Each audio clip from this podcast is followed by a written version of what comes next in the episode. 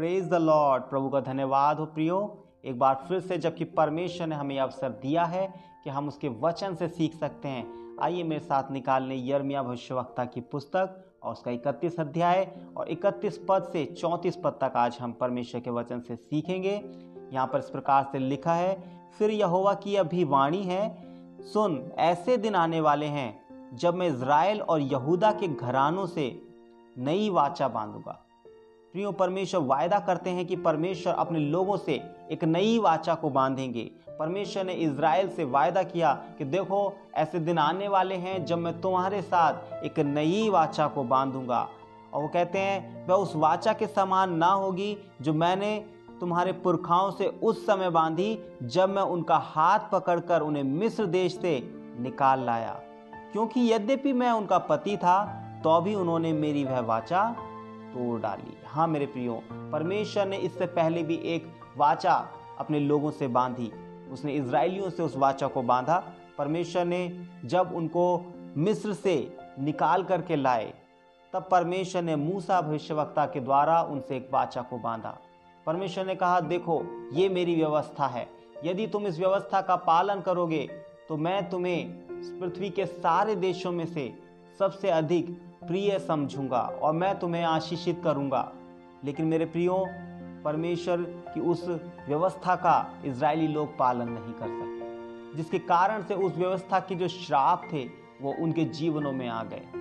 व्यवस्था तो भली थी, परंतु उनके आज्ञा उल्लंघन के कारण अपने जीवनों में वो लोग श्राप को ले आए। वचन में लिखा है, यदि तुम उस व्यवस्था का पालन ना करो तो वो सारे श्राप जो इस व्यवस्था की पुस्तक में लिखे हैं, वो तुम पर आ पड़ेंगे।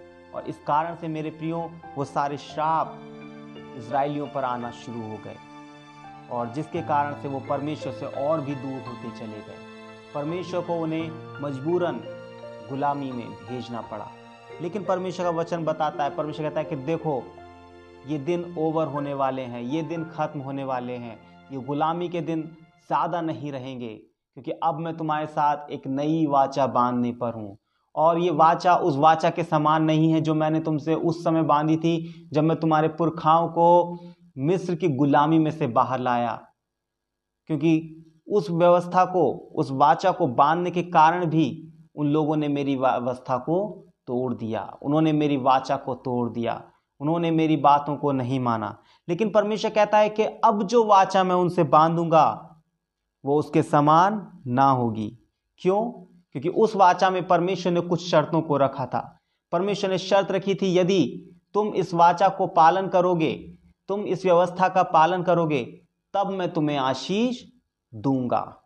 और यदि तुम इस व्यवस्था का पालन ना करोगे तो तुम्हारे जीवनों में वो सारे श्राप जो इस व्यवस्था की पुस्तक में लिखे हैं, वो तुम्हारे जीवन में आ जाएँगे।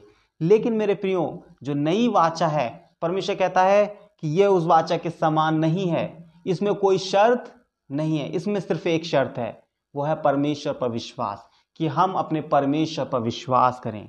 वो कहता है, परंतु जो वाचा मैं उन दिनों के बाद इसराइल के घराने से बांधूँगा, वह यह है कि मैं अपनी व्यवस्था उनके मन में समवाऊँगा मैं अपनी व्यवस्था उनके मन में हृदय पर लिखूँगा, और मैं उनका परमेश्वर ठहरूँगा, और वो मेरी प्रजा ठहरेंगे। यहोवा की यही वाणी है। अगर हम गौर से इस पद को देखें, हम देखेंगे बार बार परमेश्वर एक शब्द पर ज़ोर दे रहा है। वो कहता है, मैं मैं अपनी व्यवस्था उनके मनों में संभाऊँगा। मैं अपनी व्यवस्था उनके हृदयों पर लिखूँगा। मैं, वो मेरे लोग होंगे। मैं उनका परमेश्वर होऊँगा। वे मेरी प्रजा होंगे। हालेलुया। मेरे प्रियो पुरानी व्यवस्था का जो फोकस था, वो हम पर था। लेकिन नई व्यवस्था का फोकस परमेश्वर पर है। हम परमेश्वर की ओर केंद्रित हैं, ना कि अपने सेल्फ की ओर। और परमेश्वर कहता है, तब उन्हें फिर एक दूसरे से ना कहना पड़ेगा कि यहोवा को जानो, क्योंकि यहोवा की यह वाणी है, छोटे से लेकर बड़े तक सब के सब मेरा ज्ञान रखेंगे। हाँ मेरे प्रियो, हमें किसी को सिखाना नहीं पड़ेगा, बल्कि हर एक छोटे से लेकर बड़ा तक परमेश्वर का ज्ञान रखेगा, हर एक परमेश्वर को जानेगा, क्योंकि यहाँ पर व्यवस्था किसी पत्थर पर नहीं, वरन लोगों के हृदयों पर लिखी जाएगी। परमेश्वर हमारे हृदयों में वास करेंगे। परमेश्वर हमारे हृदय, हमारे जीवन में वास करेंगे। परमेश्वर एक तंबू में नहीं, वरन मनुष्य के जीवन में वास करेंगे और वहाँ से मनुष्य को डायरेक्ट करेंगे।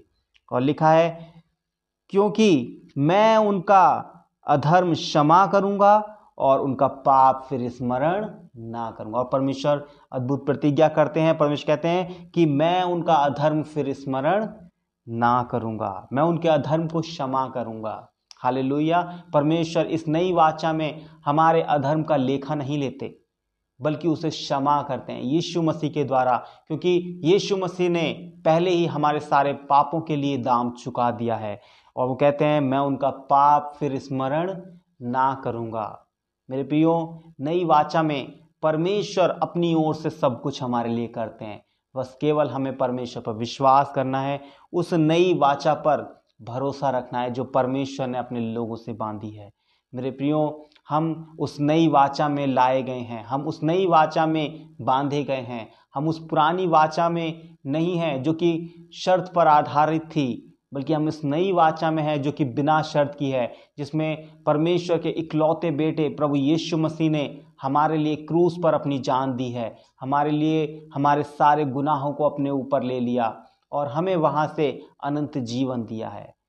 उसने कहा, जो कोई मुझ पर विश्वास करेगा, वो नाश ना होगा। मेरे प्रियो, यदि हम आज यीशु मसीह पर विश्वास करते हैं, हम अपने जीवन में कभी निराश नहीं होंगे, कभी नाश नहीं होंगे।